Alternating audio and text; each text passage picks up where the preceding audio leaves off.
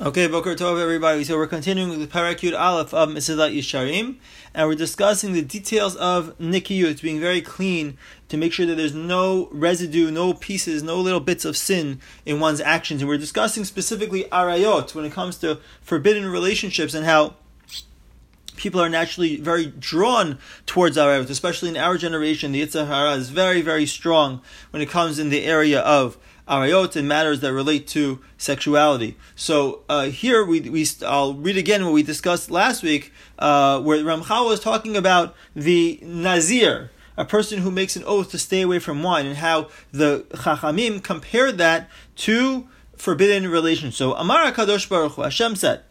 Kishem she'im nadar nazir lishtot yayin, just like if somebody made an oath a Nazir made an oath not to drink wine, asur le'echol anavim lachim viveshim. He's not allowed to eat any grapes, whether they're fresh grapes or dry grapes. Umishrat anavim. He's not allowed to have things that are soaked in uh, grapes that are uh, water that grapes were soaked in. V'chol hayotze migefen hayayin. Anything that comes out from grapes.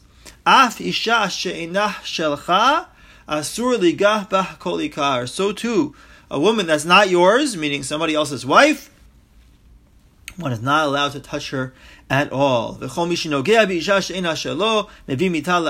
Somebody, anyone who touches a woman that's not his, brings death upon himself. So Ramchal says, look how incredible this statement of the Chachamim is. Because they compared this prohibition of touching a forbidden woman to the Nazir, who's not allowed to eat the grapes. Asher af al pi sheikar ha'isur eno ela shtiyat yain. When it comes to a nazir, the main prohibition is drinking wine. Hine lo Torah kol ma im hayayin. So the Torah forbade anything that's even connected to wine. The real prohibition is only the wine. But the Torah came along, the Torah itself came along and prohibited anything that is connected to the wine, that is similar to wine. limud. So something we can learn from this, something very important we can learn from this. Shelimda Torah lachachamim. Here, from Nazir, the Torah teaches the chachamim, ech ya'asu hem hasiyag la Torah. How the chachamim should make siyag la Torah, a fence around the Torah, a protective fence around the Torah. Bamishmeret shinimsar bi'adam la'asot l'mishmartah.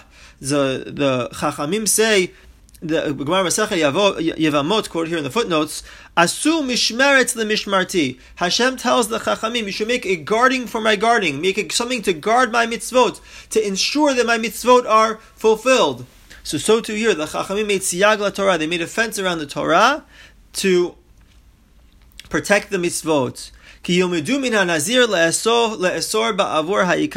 gam. So the Chachamim understood, based on the model of Nazir, that anytime there's a prohibition, they forbid the things that are similar to it as well. A very famous example is by Hilchot Shabbat where we're not allowed to write on Shabbat, to the Chachamim said, don't move the writing utensil unless you need it for its for some other purpose or for its place. Or other things that Chachamim told us we're not allowed to move that are muktzeh on Shabbat as a gather, as a protective fence to make sure we don't violate Shabbat. So Ramchal says all the cases where the Chachamim came and made protections for us, they're all based on this model of Nazir.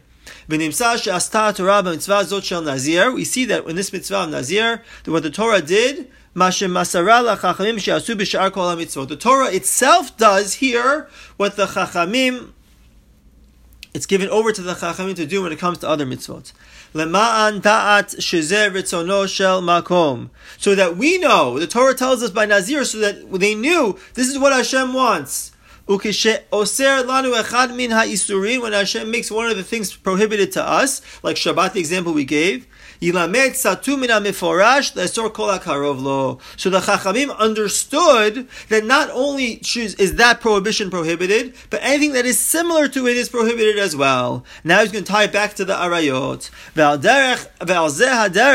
And similar to this, on this path, and according to this way, So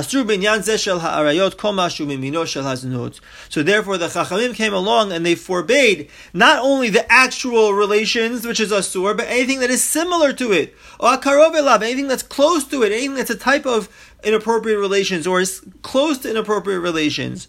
No matter what sense a person uses, it's forbidden. Whether it's an act, like we spoke about before, like touching or hugging. Bein biriyah, whether it's looking, we're going to talk about that more, about not looking at forbidden things. Bein b'dibor, speech, that a person's speech has to be clean and not to be talking about inappropriate things. Bein bishmiyah, a person has to make sure that he's listening to appropriate things. Va'afilu b'machashava, even in thought, a person has to make sure that his thoughts or her thoughts are constantly pure. And now I'm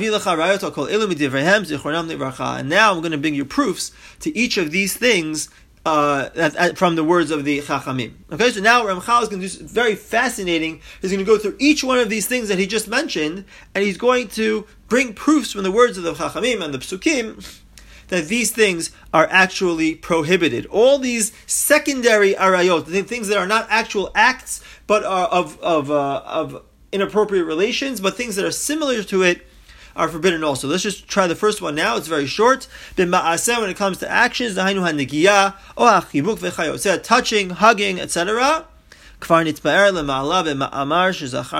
We already mentioned this above. You already quoted many sources above. We don't have to discuss it um, any more or any, any more extent because we've already discussed this, the ma'amarim, the statements of Chazal that prohibit the touching, the hugging, the kissing for those that are forbidden to uh, to one, the relationships that are forbidden. Okay, Bezrat Hashem, in the next year, we're going to continue to very interesting topics like Riyah, like uh, looking, gazing, and Dibur, and speech, and other situations that are uh, inappropriate and situations where the relations are forbidden as well.